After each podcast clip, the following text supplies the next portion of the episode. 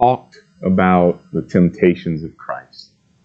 We hit on a number of different things, and as I looked around, I realized that a lot of you take notes, which is wonderful, because that means that you're listening and you're trying to say, well, okay, this is something I'm taking away here, this is something I'm taking away there. And then it struck me. My teaching style is not very conducive to note-taking, because I tend to just kind of go. So I'm reeling myself in today for your benefit and mine, in hopes that it would be better for those who want to take notes. And with that being said, I'm going to cite a lot of scripture, because my goal is to drive this point home about Jesus himself not just going through these temptations for no obvious reason, right? The key is for you to recognize why it's so important that Christ himself, right, the God-man, endured these trials, endured these tests, and why his responses are so important and what they say to you and I. So I'll give a recap, and then we'll move on to the second temptation after the recap. Don't time me, and I'm not looking at the clock, so we ought to be okay. So bear with me. Matthew chapter 4. Matthew chapter 4, verses 1 through 11. I'll read the whole thing, but we'll rest on verses 5 through 7.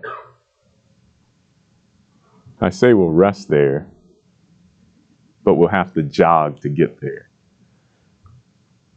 So that's Matthew chapter 4, verses 1 through 11. Okay? And it reads, "Then Jesus was led up by the Spirit into the wilderness to be tempted by the devil. And after fasting 40 days and 40 nights, he was hungry. And the tempter came and said to him, 'If you are the Son of God, command these stones to become loaves of bread.' But he answered, 'It is written, man shall not live by bread alone, but by every word that comes from the mouth of God.'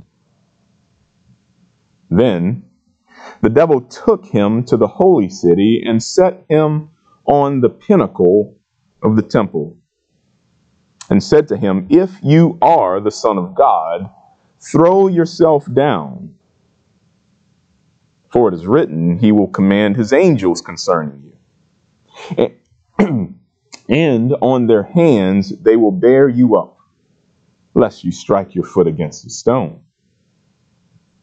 Jesus said to him, 'Again it is written, you shall not put the Lord your God to the test.'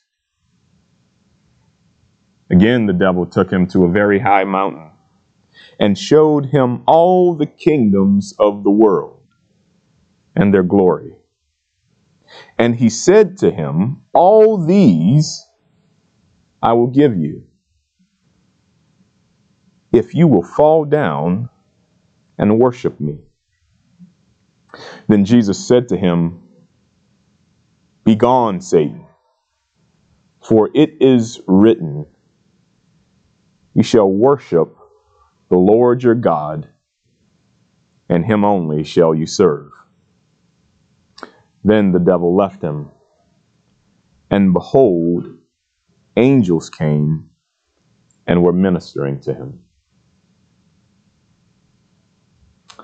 Very beautiful passage. So last week,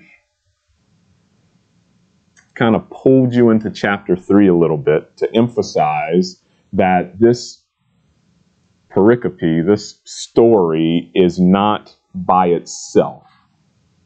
It's a part of a greater narrative, including the baptism of Jesus. Right?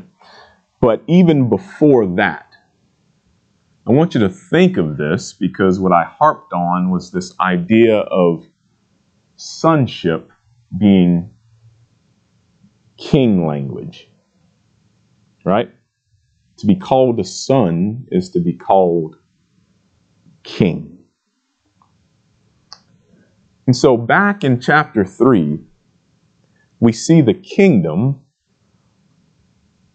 coming, right? We see the coming of the kingdom. John the Baptist goes before him and prepares the way of the Lord, and he proclaims what? Repent, for the kingdom of heaven is at hand. So we see the coming of the kingdom. We see a herald in John the Baptist proclaiming, your king is coming. Is that scene painted there? This forerunner announcing in advance to the people, get ready, repent, clean yourselves up, turn away from your wickedness and turn towards God, because he is coming.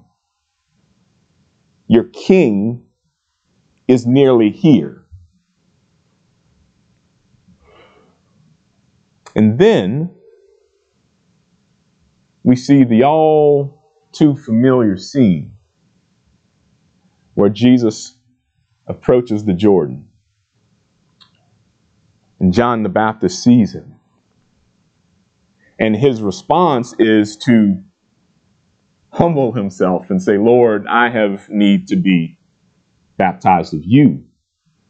Who am I to even unloose the strap of your sandal? This is beyond my pay grade. And Jesus responds that John should baptize him to fulfill all righteousness. That's Matthew 3:15. And at the baptism, we now have what I'll call a coronation ceremony. Right? We have the anointing of the king at this baptism where Jesus goes down into the water. He is brought up and the heavens open up and the Father proclaims, this is my son. Right? Son language. This is my son in whom I am well pleased. And the Spirit of God comes and anoints him. As that oil that is poured over the head of the king and covers him and fills him without a single drop being wasted. And remains on him. Psalm 2, right? Why do the nations rage? Right? Psalm 2, verse 7, we read, I will tell of the decree. The Lord said to me, you are my son. Today I have begotten you. Kingship language.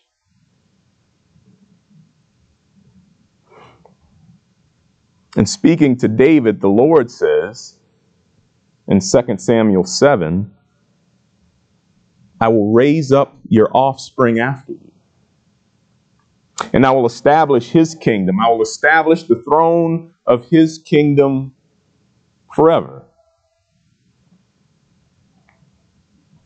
I will be to him a father, and he shall be to me a son.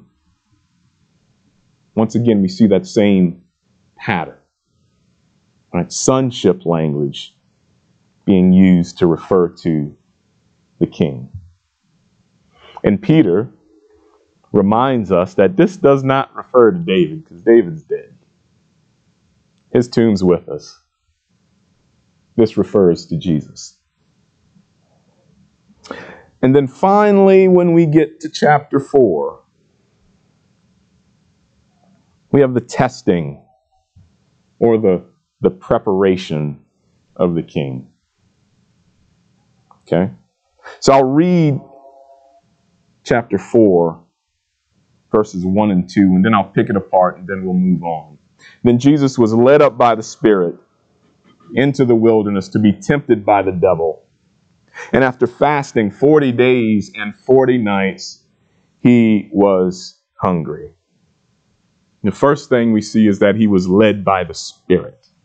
The Spirit who descended upon him and rested on him, remained on him, immediately leads him to the wilderness.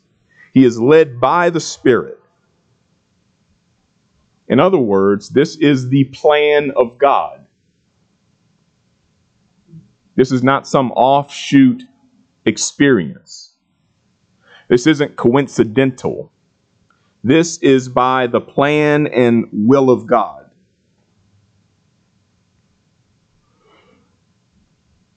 It reminds us that the Spirit is in fact with him. What was testified of in the baptism, right? That he descended on him and remained on him. It reminds us that the Spirit never left him because it is he who is leading him. And it also serves as further witness to his sonship.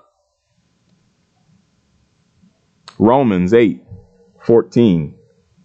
Paul tells us that for all who are led by the Spirit of God are sons of God. Now, Paul is talking about you and I. Paul is talking about Christians. Those of us who are faithful in Christ have received the Spirit of adoption as sons, by whom we can cry, Abba, Father. The Spirit himself bears witness with our spirit that we are, in fact, children of God. In Christ, who took on flesh, right, to be made like us, he too was led by the Spirit, who testifies as to who he is. The next thing we see is that he was led into the wilderness. This is still verse 1. And we mentioned last time that this being led into the wilderness really identifies Jesus with Israel, right? Being led into the wilderness identifies Jesus with Israel. In Deuteronomy 1:31, we read, "And in the wilderness where you have seen how the Lord your God carried you, as a man carries his son." That word just keeps popping up. Okay? It identifies Jesus with Israel. And then we read in verse 1 that he was also led to be tempted. So, he was led by the Spirit. He was led into the wilderness. And he was led to be tempted. Not just tempted. Tempted by the devil, the great accuser. An important point to know is that the devil has to seek permission to tempt. He doesn't have free reign. He can't do whatever he so desires to touch God's anointed. The devil has to get permission. In Luke 22, Jesus reveals just that to us. "Simon, Simon, behold, Satan demanded to have you." In other words, he shows up and he says, "I want him. I want to test and try and tempt him. Satan demanded to have you that he might sift you like wheat." But we're also reminded that there is absolutely no reason to fear the devil or his work. Because Jesus continues in that same passage and tells Simon, but I have prayed for you, that your faith may not fail.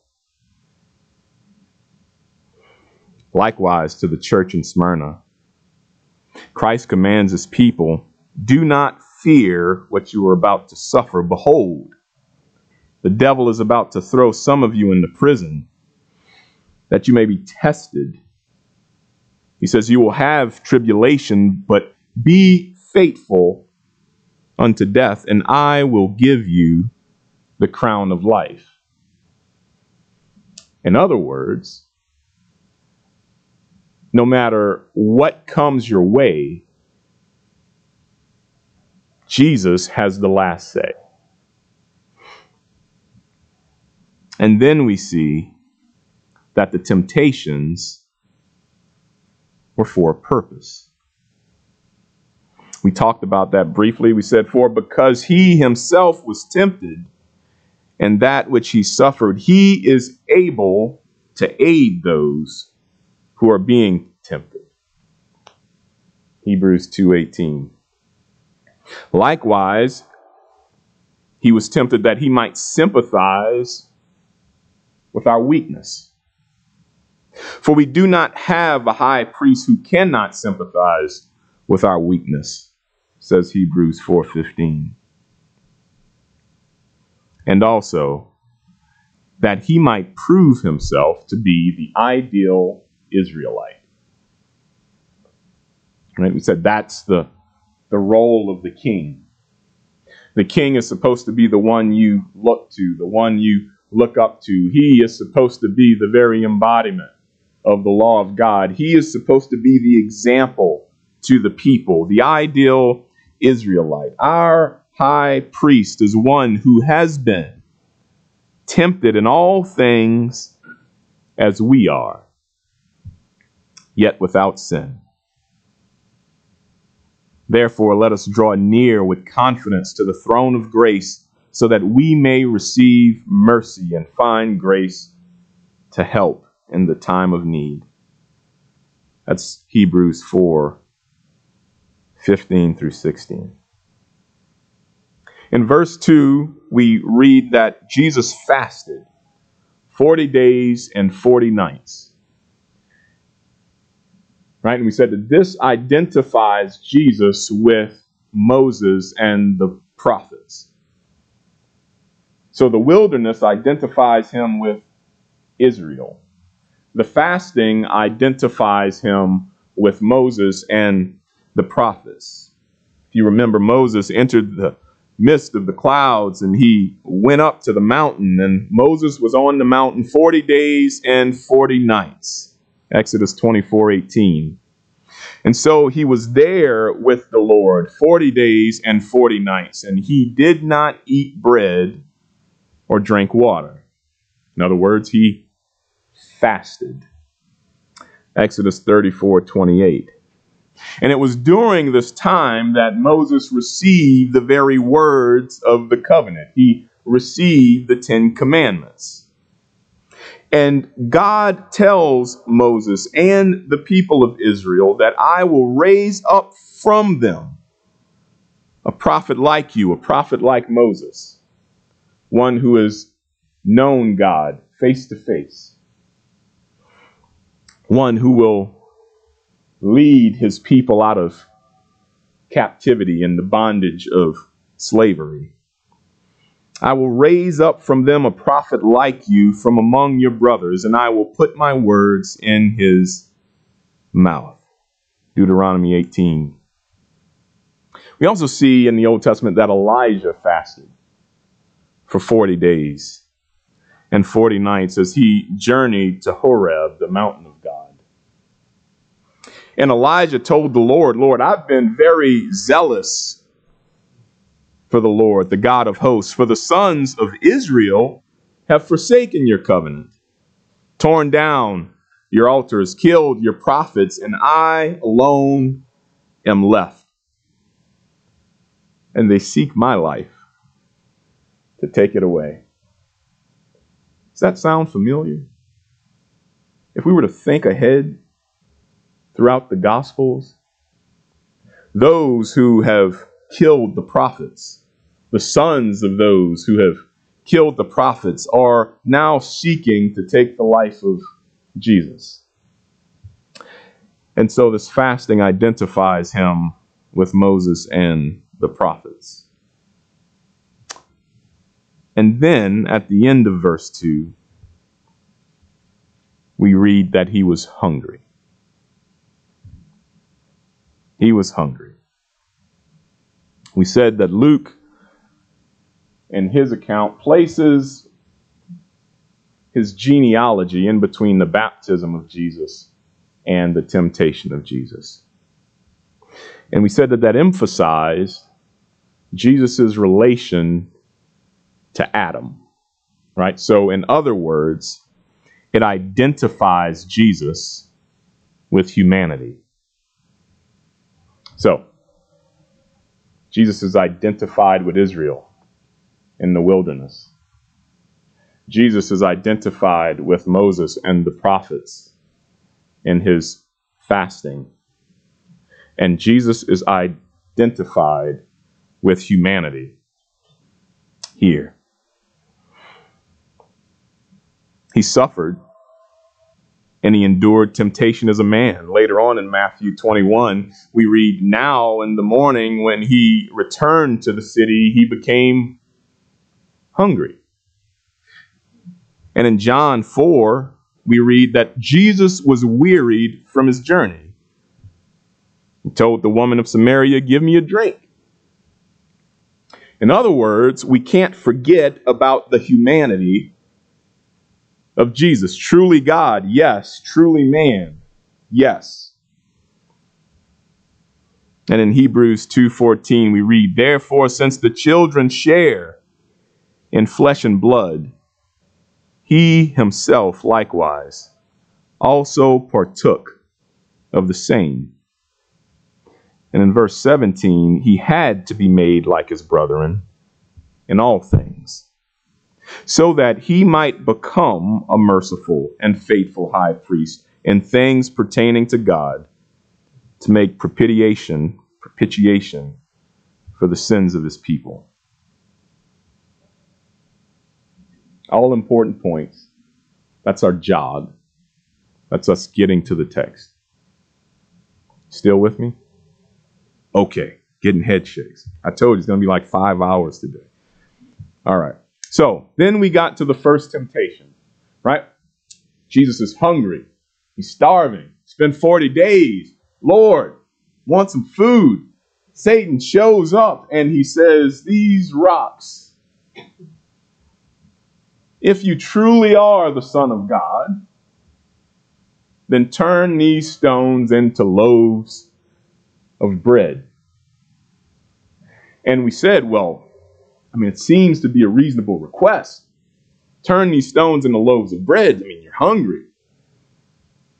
We, with the blessing of the totality of Scripture, we know, I mean, he makes bread from nothing. He multiplies 3 fish and 5 loaves. Most certainly he can turn stones into bread, right? It's not an unreasonable thing to do. But why was Jesus in the wilderness to begin with?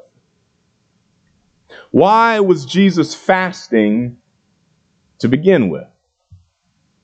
Why was Jesus, in his current circumstance, being tempted by the devil? Because it was the will of God. It was the will of the Father that he be in that wilderness and he identify with his people. It was the will of the Father that he be identified with Moses and the prophets. It was the will of the Father that he be identified with humanity and all their struggles, and so it is the will of the Father that he fast. It is God who placed him in this circumstance. And the devil says, you're weak, you're tired, you're hungry, and you have been declared before all Son of God. That should come with some privileges. Turn these loaves into bread. And Jesus responds with a passage that's directed towards humanity. And he says, man shall not live by bread alone. He doesn't say that man doesn't need bread at all.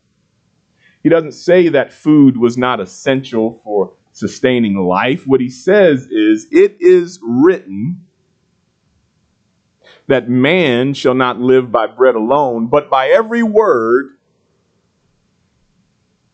that comes from the mouth of God. Now, Jesus quotes Scripture. We'd say Scripture is the Word of God, right? These are words coming from the mouth of God, and God has given such life in His words. Jesus speaks later, and He tells the Pharisees, you search the Scriptures because in it you think you have eternal life. And He says, you do, because it speaks of me, right? I'm eternal life. The Word itself, the Scriptures that we have, are essential. They are important because they are God speaking. But there's another sense to it. As I mentioned, in one sense, Jesus gives testimony concerning the importance, the significance of the commands, God's self-revelation through the Scriptures. But in another sense, it implies more circumstance.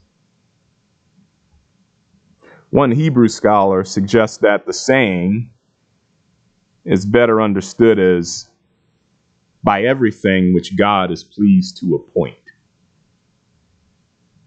See that phrase, right? Every word that comes from God. It's what's called the Hebraism. It's like we all have little sayings here and there, but we get the sense because, well, they're our sayings.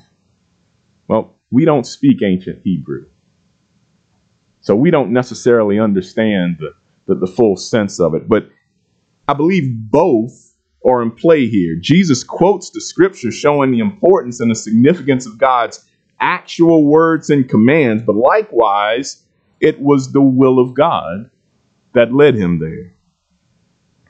It's the will of God that led him to the wilderness. The will of God that he fasted. The will of God that he be tempted. Thus he relies on the Father and the Spirit, for they are unified.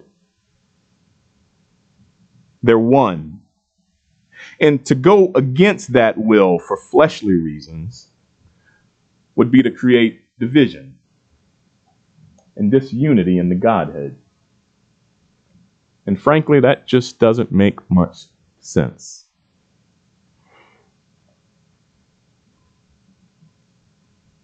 And so he quotes Scripture. And he says that I'm not supposed to yield to the desires of the flesh and neglect the things of God.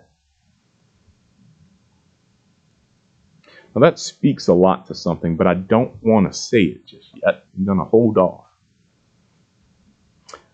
So we get to our text today. Then the devil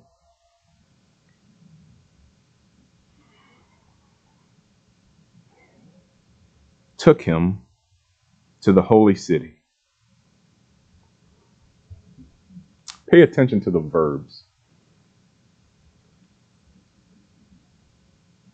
Early on, the devil came to him.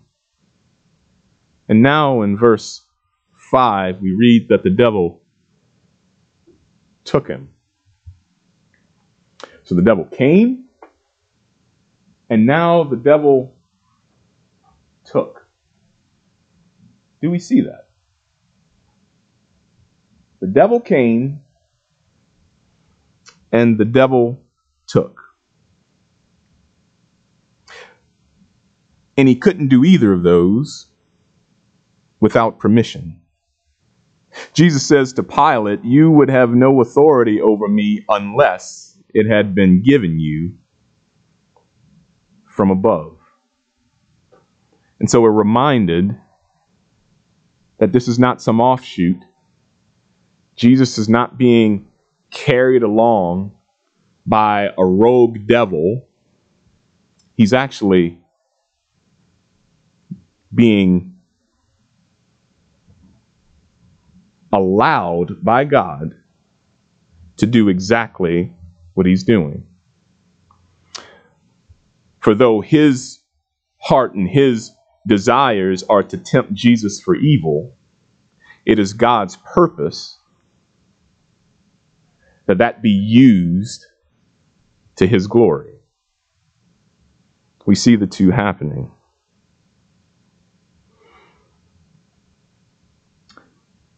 So the devil took him to the holy city. This holy city is Jerusalem.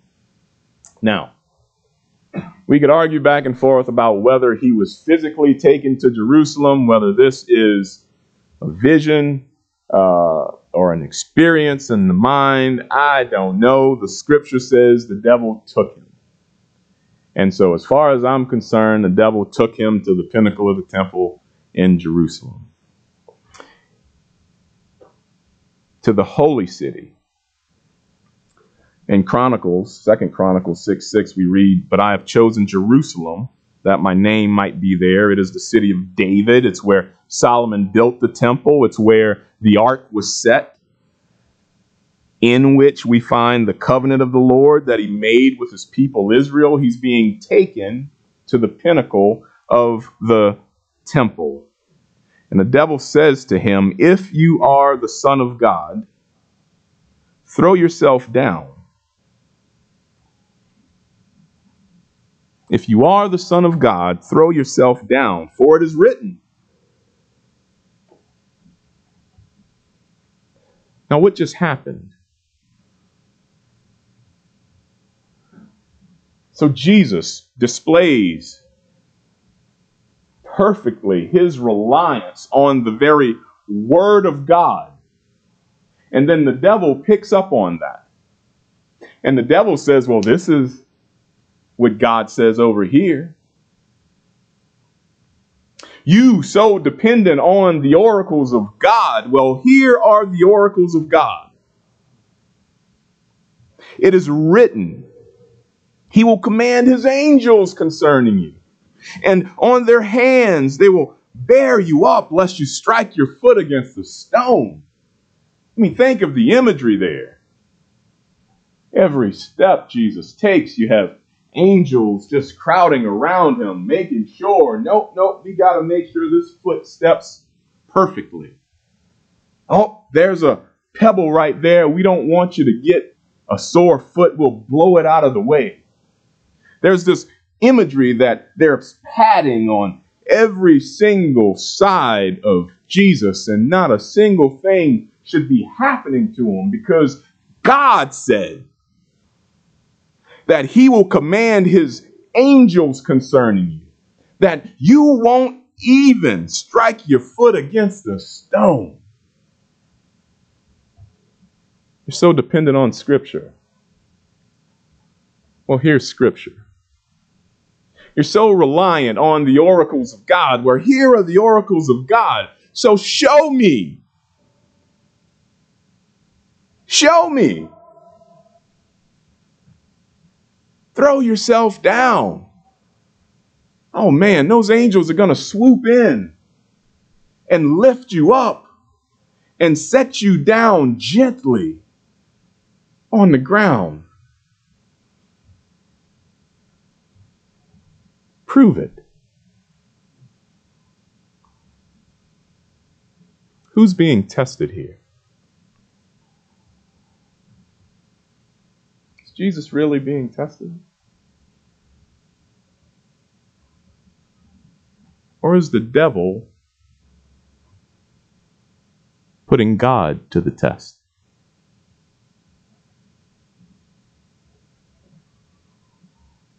My mind goes to Job.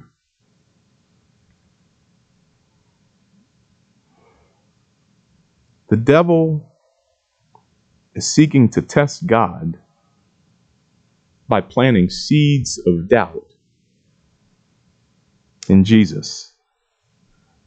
Job chapter 1 verse 10, Satan tells God, "Have you not put a hedge around him?"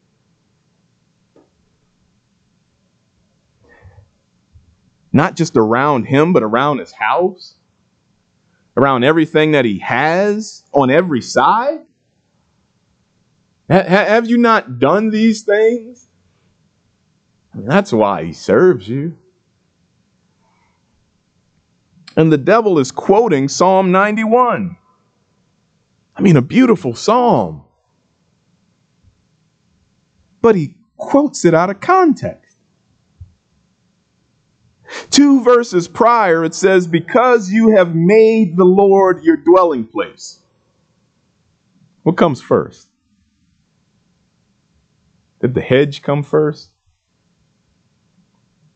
Right? That padding on every side. Did the hedge come first? "Because you have made the Lord your dwelling place, the Most High, who is my refuge, no evil shall be allowed to befall you. No plague come near your tent." And so being found in God, making him our dwelling place, God says, "I will keep you from evil." Oh, where's the evil?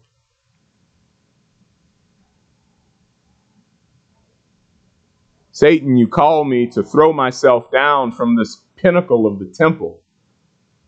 And you say that God will command his angels to come swooping in and prevent me from even scratching my foot on a stone." Where's the evil? What is it that God is to protect him from? Is standing on a ledge and jumping off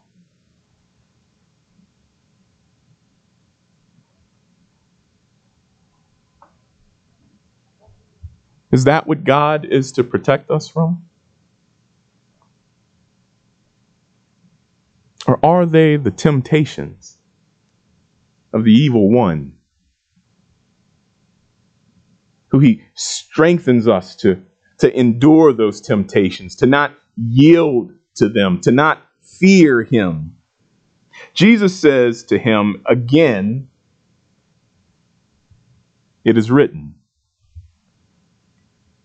So as the devil seeks to sow these seeds of doubt into the heart of Jesus, he again refers back to the oracles of God. And it reads, "You shall not put the Lord your God to the test." He's quoting Deuteronomy 6, verse 16. And this is a passage where the people of Israel, while they were in the wilderness, they quarreled with Moses. "Give us water to drink." And thirsting for water, they said, "Why did you bring us out of Egypt? To kill us and our children and our livestock with thirst." Moses elaborates on this, explaining that they tested the Lord. Exodus 17. By saying, "Is the Lord among us or not?" And so I ask the question, who's being tested here? Because Jesus says, "Don't put the Lord, your God, to the test."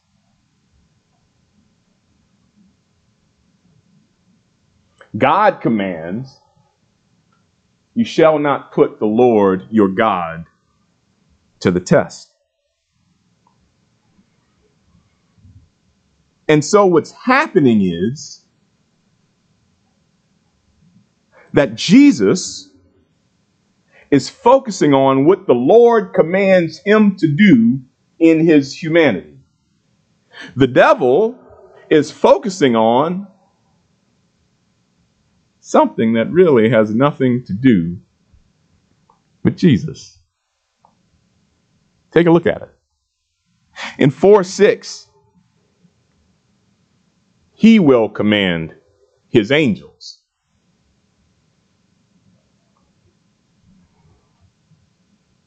In 4:7, you shall not put the Lord your God to the test. We get so consumed about what others are going to do or what God's going to do, but he was so clear about what he commanded you and I to do. And Jesus says, this is what I was commanded to do. This is what the people of God were commanded to do. We were commanded not to put the Lord to the test. What he does with his angels is his business. Now, I said I wanted to say something earlier. I'll say it now because I think it's become a little more clearer. In 4:4, man shall not live by bread alone, but by every word that comes from the mouth of God. What we have is a perfect picture of God's sovereignty. The Lord, who is creator over all things, right? He rules and sustains his creation. Our circumstances are within his will, within his decree. And so Jesus is recognizing and submitting to the sovereignty of God in all circumstances of life. And in 4:7, what we see is human responsibility. See, that doesn't go away. You and I have still been commanded. Yes, God is in control of all things, but God has spoken to us in his word and has given us instruction. And we, you and I, those who are in Christ, are to obey. We are to do. We are responsible. And so when thinking about standing on the pinnacle of the temple and being told, throw yourself off, God's going to do this, and he's going to do that. To do so would be a complete rejection of your personal responsibility.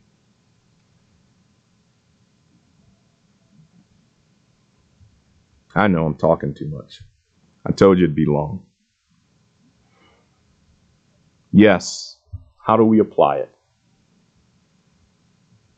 In that first temptation, we see that we are to have utter dependence on God, trusting in the sufficiency of his word, recognizing that he's not absent, but is ever present in the midst of every circumstance. It's recognizing his sovereignty, submitting wholly to his will. What does that look like? Well, it starts by knowing what his will is. Jesus is quoting scripture, is he not? He didn't quote a personal conversation he had with the Father. He quoted what God had revealed to his people. And so, shouldn't we, as children of God, Likewise, seek to know his will by studying his word.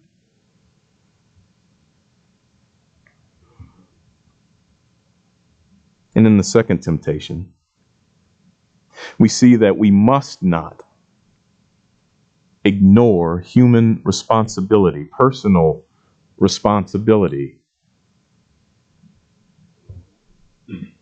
God is crystal clear in his instruction. The Spirit bears witness inside of you. He pricks our conscience. There's really no excuse. Because if, in fact, we believe, number one, that God is sovereign over all, and that even my present circumstance, he has not left me alone. If we believe that,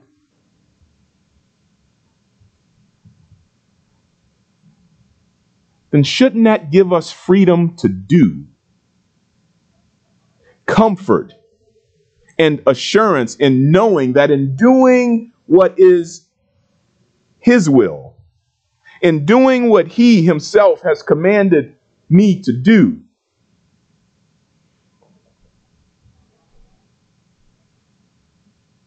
that is what most glorifies him.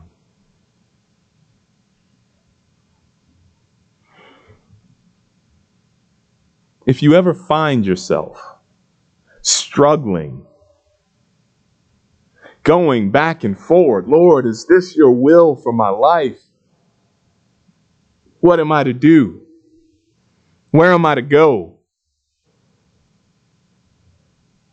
Is this one of those situations where I'm supposed to take some leap of faith? That's what that sounds like, right?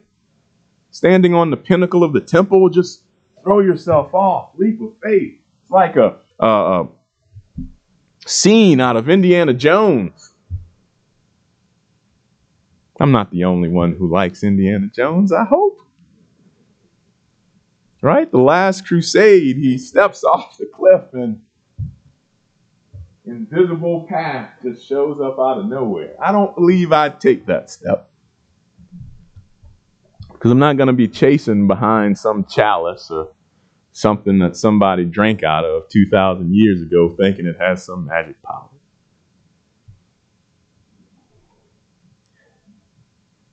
Is that what we're supposed to be doing? Taking some blind leap of faith and saying, well, it says in there that he's going to send his angels and he's going to do this. Stop worrying about God and his business and do what God has commanded you and I to do. Be holy, for he is holy. Love your neighbor as yourself. Be one, for I am one. All these beautiful commands that God places in his word for us, and we are too busy thinking about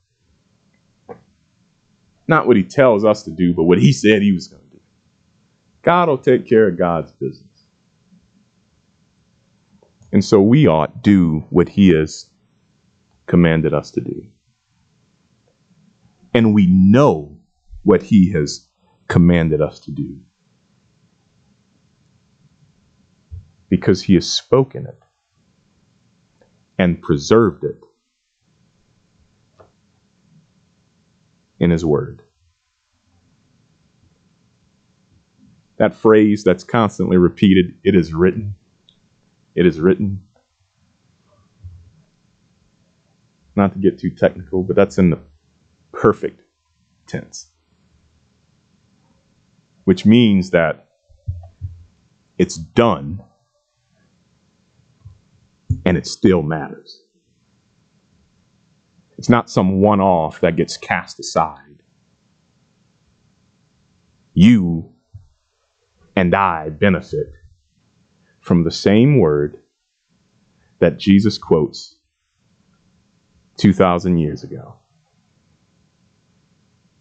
Ought we not treated the way he did. It's the very words of God that speak so loudly into our lives and guide us on how you and I ought to proceed and to live this life for the glory of God. I'll stop just short of 2 hours. Let's pray.